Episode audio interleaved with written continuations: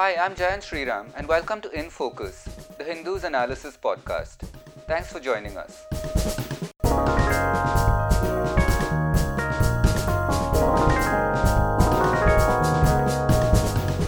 We are recording this episode on Friday, the 8th of May, and we'll basically do two segments today. First, we'll get an update from Suhasini Haidar, the Hindu's diplomatic affairs editor, on the continuing repatriation mission to bring back thousands of Indians who have been stranded abroad during the lockdown and want to return home as the effects of the pandemic continue to sweep across the world. We'll then move on to a longer segment with Srinivasan Ramani, who heads the Hindus data teams. Once a week or so, we try and look at what the numbers are telling us. This week, India crossed the 50,000 mark in COVID cases. This is despite the fact that we have the world's most stringent lockdown currently ongoing in some form it sort of leaves us in a very middling place. Not in a great position in our fight against COVID and with our economy continuing to suffer. We'll discuss that when we get to the data section. One big story we won't discuss in detail today are the 16 laborers from Madhya Pradesh who were mowed over by a train while they were trying to get some rest. It's an absolutely tragic story, of course, but though we don't have a segment on it, a separate segment on it today, it's very much top of our minds, especially when we discuss later on the situation that we find ourselves in with regard to our economy and with the continuing plight of migrant labor and unemployment. So, here's Suhasini Haidar to start today's show. Well, Jayant, as the airline operation for the evacuation of what's called Vande Bharat has gotten underway for phase one, which is the first week of this, uh, with a few hiccups, uh, we've also seen the, the naval part of this operation uh, take off today um, or set sail today from uh, the port of Malé in the Maldives, uh, where the INS Jalashwa uh, headed back, um, carrying about 730 Indians on board. Uh, the Jalashwa is going to be followed up by more ships going on May 10th and two and two more rounds by ships uh, going on May 12th and 14th, mainly going from Malé uh, to ports in Kerala, Kochi, and uh, Tuticorin in particular. In terms of the other, the, the much bigger operation when it comes to the, uh, the aircraft that is being sent around the world, in the first phase, as we've been reporting, uh, 12 countries uh, from which about 15,000 people will be flown in. But the government says it is going to expand its operation uh, after week two, which is about May 15th or so. They are expecting that after that, uh, they will be able to also send flights. Remember, right now, flights are going to places uh, like the UAE, the Gulf, essentially Bahrain, Saudi Arabia, um, and, and other countries there, as well as Singapore um, and the Philippines to the east, uh, and finally to the US and the United Kingdom. But after the 15th, uh, the government is uh, hoping to actually expand it to bring in students in particular who've been stranded in, in, in Russia, in uh, Uzbekistan, in Kazakhstan, in Ukraine in particular, a lot of medical students there, uh, as well as some more ports out of uh, um, airports out of Europe. Uh, so there will be an expanded mission. Remember, this mission does continue. It's still being built as one of the largest evacuations because it's expected to go on for several weeks. Uh, interestingly, uh, while uh, we understand that rough estimates of three to four uh, lakh people have actually registered to leave the countries they are in, so far, uh, flights that are coming in from uh, from various countries have seen about 67,000 people register to actually take the flights. Now, officials are saying this could be for a number of reasons. It could be just that people haven't yet heard about how they have to book the flights from these places. Um, also, that they might have been put off by the idea that they have to do mandatory, uh, uh, you know, quarantines in India. They have to go to an institution. They can't just go home. Uh, and then there is, of course, uh, the cost, which in the uh, which uh, when it comes to the aircraft is fairly um, it's commercial rates, and in fact, a little more, as many passengers have been pointing out for one-way tickets uh, you pay up to 1 lakh uh, to come back from the US. So uh, the government says so far they have less than 70,000 people actually registering to take flights back, and then uh, they have uh, uh, many more passengers expected over time, but not yet fully confirmed to come from various ports in the Gulf. Uh, interestingly, for the first time, the Navy has decided, or certainly the government has decided, that the Navy will charge uh, for uh, bringing people back uh, in, in, evacuation operations. In the past, we've certainly never seen this. Uh, for the for starters, every passenger from the Maldives will be paying forty dollars, uh, and it will be more when it comes to the UAE and if other um, destinations are included for the Navy as well. Uh, so the government saying that they are taking this a week at a time, depending on the need, depending on actually exact numbers of people registering uh, to come back and registering on specific flights, booking those flight tickets. That's when they will know exactly what the large number, uh, what the number of people they will bring back are. Um, but uh, they say their planning is is going full speed, and missions in every part of the world are quite closely involved in uh, not just um, seeing that the flights come in and are, go out, but making sure that every passenger is taken care of. At each of these airports, we've seen even ambassadors and high commissioners show up to ensure that uh, Indian students are being taken care of. Um, that Indians who are returning uh, do go through all the screening measures that are needed uh, before they get on those flights. Jen? And we'll move on now to our segment discussing data and the latest numbers. Srini, uh, the big number this week was 50,000. That's the number of uh, positive coronavirus cases India has registered. Yeah. That is a, that is a pretty big um, number, um, pretty big milestone, shall we say. Mm-hmm. But um, it's also a good occasion to sort of look at where India stands in comparison to other countries who have yeah. who are also going through the pandemic. Yeah. Today we wrote an editorial uh, in the Hindu uh, marking the occasion of uh, you know India crossing 50,000 cases we try to compare it with other countries uh, who had a similar trajectories.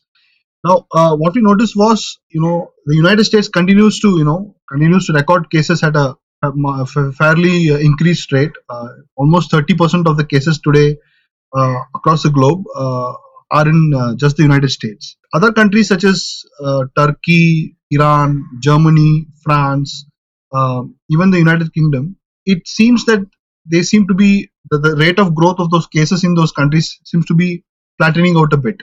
And uh, we can notice that the infection curves are slowly you know petering out in these countries. On the other hand countries like brazil and russia continue to in fact russia even more continue to have you know, very high uh, uh, exponential increases in the number of cases.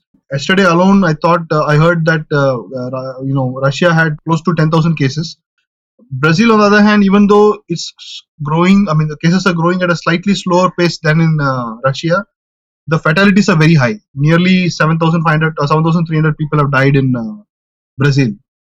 Now, India, luckily, hasn't had as many fatalities as in Brazil. Uh, our fatalities are close to what's uh, what's the what's the number of uh, deaths in uh, Russia? We have close to 1,800 deaths now. Russia has close to 1,500 deaths. But the cases uh, in the last week or so have increased at a rate which is similar to that of uh, Russia and Brazil. So uh, the doubling rate of cases, that is the estimated days when the cases double, right? That has uh, come down to uh, 10 days in India. It was 11 days last week. It is now 10 days. So uh, clearly, we even though we have had close to the most stringent lockdown world over, our our uh, curve hasn't really flattened, and we still seem to be uh, you know experiencing a, an increase in the number of cases every day. That is reflected in the curves, uh, uh countrywide curves, and we even though we are only 15th in terms of total number of infections, the rise in infections suggests that we might move up even further in the list. And um, let's let's kind of look at this from a state-wise breakup too. Mm-hmm. Um, we did we did do an episode um, it's been about um, a week or 10 days i think when we look when we looked at uh, in great detail at state-wise breakup but let's revisit that. Yeah. which states are let's let's revisit kerala. The big news is that they are doing well. Um, there have been days when they've registered no new cases. Yeah. but um, aside from kerala which are the states that uh, are doing okay?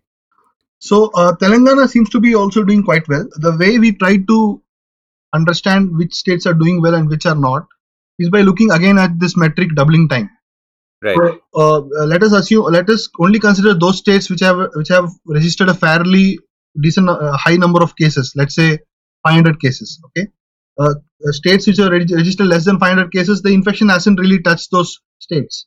Partially because those states have done quite well in arresting the outbreak, like Odisha and Chhattisgarh, and partially also because these are states that are not really globally connected. So if we consider those states which have registered at least 500 cases or so, Kerala, of course, is an outlier in India.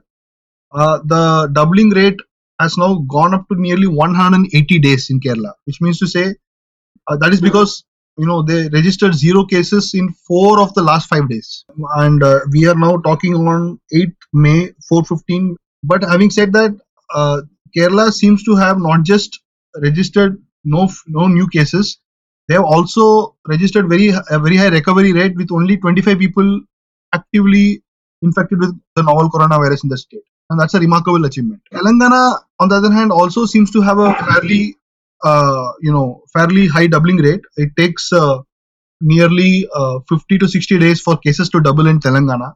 Uh, if you look at last week's data. But having said that, we don't really know if Telangana is testing enough because Telangana is not releasing testing sample data. The last time we had testing sample data from Telangana was on April 26th. That's around, around two weeks ago. And uh, unfortunately this this state seems to be one of the most opaque in terms of releasing data on testing. So we cannot say for sure that telangana is out of the woods unless we know if they uh, if they're testing enough. To the question of testing itself many states are actually testing far more than what kerala is doing right? Uh, states like tamil nadu rajasthan andhra pradesh are now actually testing far more than the national average and even far more than kerala is uh, doing now or had done in the past as well but cases are rising in Tamil Nadu, cases are rising in a very alarming way in Gujarat and Maharashtra. Cases are also doubling up quite quickly in Andhra Pradesh. Now we wanted to test that out. We wanted to find out why is that Kerala managed to, you know, succeed in uh, flattening the curve while these states haven't. What we found was because Kerala actually tested aggressively in the first, you know, first insta- instance of the outbreak, they managed to arrest the spread better, and that is the reason why new cases are not emerging now. On the other hand, these states like Andhra Pradesh, Tamil Nadu, why they are testing a lot now, they started their aggressive testing slightly delayed. I mean, in a slightly delayed way, which is the reason why they couldn't capture uh, some of the uh, people who had been infected and who were asymptomatic or symptomatic and who have actually spread the virus in a, in some ways. And now, even though they, these people are testing at a very high rate, the cases continue to multiply every day. Uh, this has been corroborated by others as well. Like uh, the Economist had an article today saying that in Vietnam, the, uh, the the the case rate has been very very low.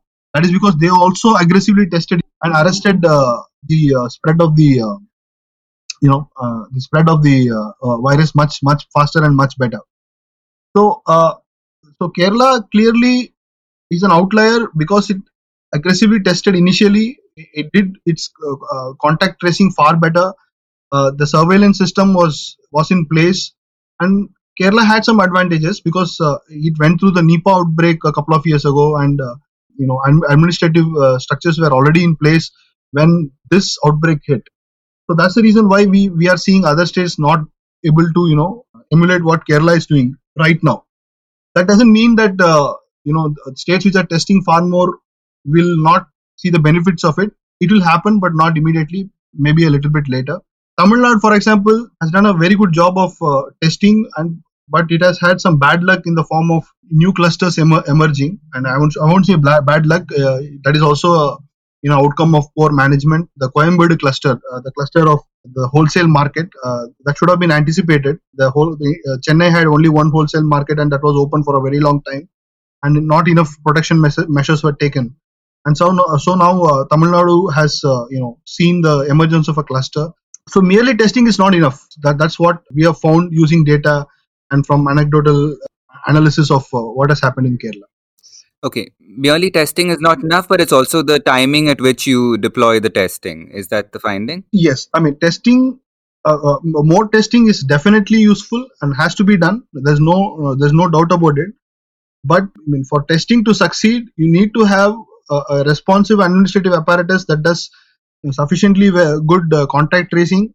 And uh, Kerala, which did it much early than any other state in India, right Im- immediately after the outbreak started, has managed, therefore, managed to flatten its curve. That's the finding that we were able to see. Right. And speaking from the Asian context, uh, Vietnam, uh, we done a, we done an interview with uh, Dr. Srinath Reddy, president of the Public Health Foundation of India, last week, and he pointed to Vietnam as being perhaps the country flagged by the WHO as doing the best Yes. with uh, the coronavirus. So uh, their strategy is somewhat similar to the one that Kerala is following. Yes, that's what the Economist has reported. Uh, they have said that uh, Vietnam, with its highly intensive uh, social welfare measures, uh, social welfare infra- infrastructure, has managed to quickly surveil and find out uh, cases because of its expansive uh, uh, health networks that is there in that country. That's very similar to what Kerala has done. I mean, the Economist has identified that the secret in uh, Kerala and Vietnam is the quick and efficient public health system. So uh, that that would be in terms of just having uh, a better staffed public health system, in terms of you know there being no vacancies across states and this perhaps more uh, rural level community clinics, that kind of thing. yes also this has got i mean the economist has not said it aloud but i they have they have implied it uh, it also got to do with some uh, the ideology of the ruling uh, establishment in both Right. these uh, you know regions. I mean one is a province and another is a country. Uh, in kerala's case uh, state has seen robust social democracy. That's what uh, one of our uh, contributors to the op-ed pages and uh, sociologist uh, patrick heller had commented a few days ago in the hindu that the robust social democratic nature of the polity, deep decentralization that has been a process that has gone on for years together in Kerala, presence of uh, uh, robust civil society networks like uh, the Kudumbashree program, which is helmed by women, the high participation rate of local authorities in governance beyond just the bureaucracy. All these have actually actually helped in the arresting of this outbreak in a big way. Now, Vietnam's story is pretty similar as well and the common thread in both Vietnam and in Kerala are are the parties at the helm of affairs, who who, who are basically communist parties.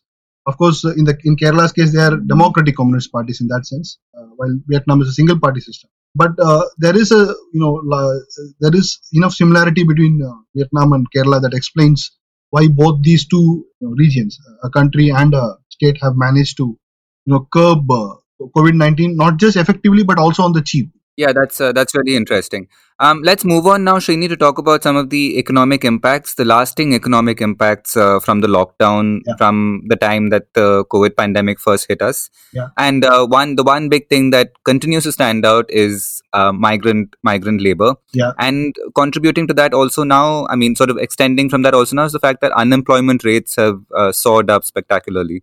Um, so, so which should we take first? What what can we say about migrant labor and the situation with migrant labor now? Yeah, so um, uh, there is a, uh, a collective called the Stranded Workers Action Network. It's a group of uh, academicians and civil society activists who have actually been in touch with uh, migrant workers across the country. And they uh, came up with a report which followed up on their previous survey that uh, looked at the status of migrant workers, whether they had received uh, rations, whether they had received uh, subsidies that were supposed to be given to them by the government. And uh, three weeks ago, they had noted that almost the bulk of the migrant workers had not received any relief and they were in distress. So three weeks later, uh, this time they didn't conduct a survey, but they were they listened to the phone calls from the dis- distressed workers. Around 16,863 distressed uh, distressed workers actually reached out to them from different parts of the country, and the findings were that a lot of these workers still did not have any rations uh, access to rations.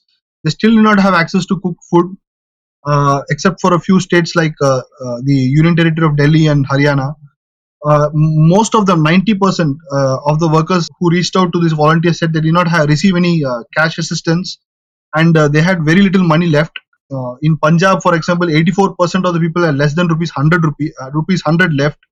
Tamil Nadu, one of the more uh, you know socially advanced states, 72% of the uh, people who called in said that they had less than rupees 100 left. In Kerala, it was 53. uh, In Karnataka, it was 53 percent. In Maharashtra, it was 75 percent.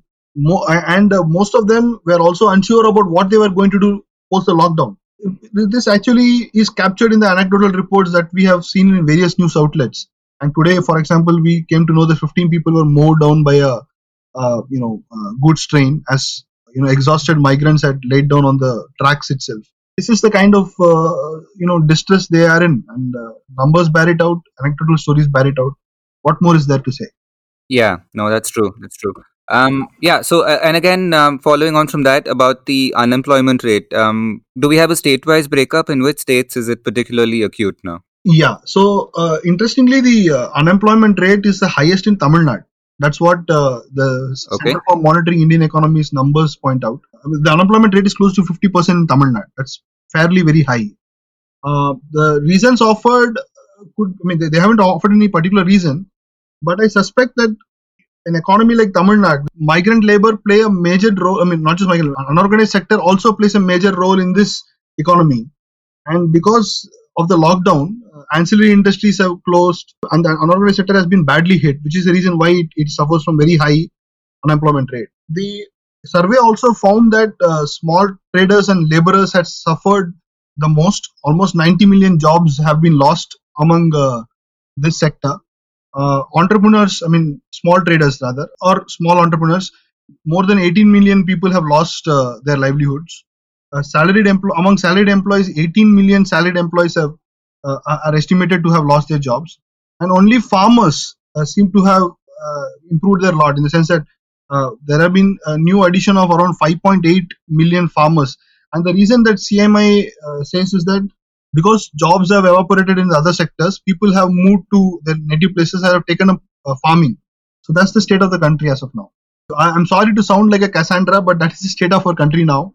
We are neither out of we are neither out of you know out of uh, danger when it comes to handling the COVID outbreak. Uh, although the lockdown has certainly uh, ensured that uh, the infection rate has, is not very high.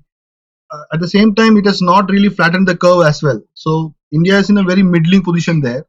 On the other hand, the economy clearly is in you know do- doldrums. So um, I mean, this is a situation that's unprecedented for us.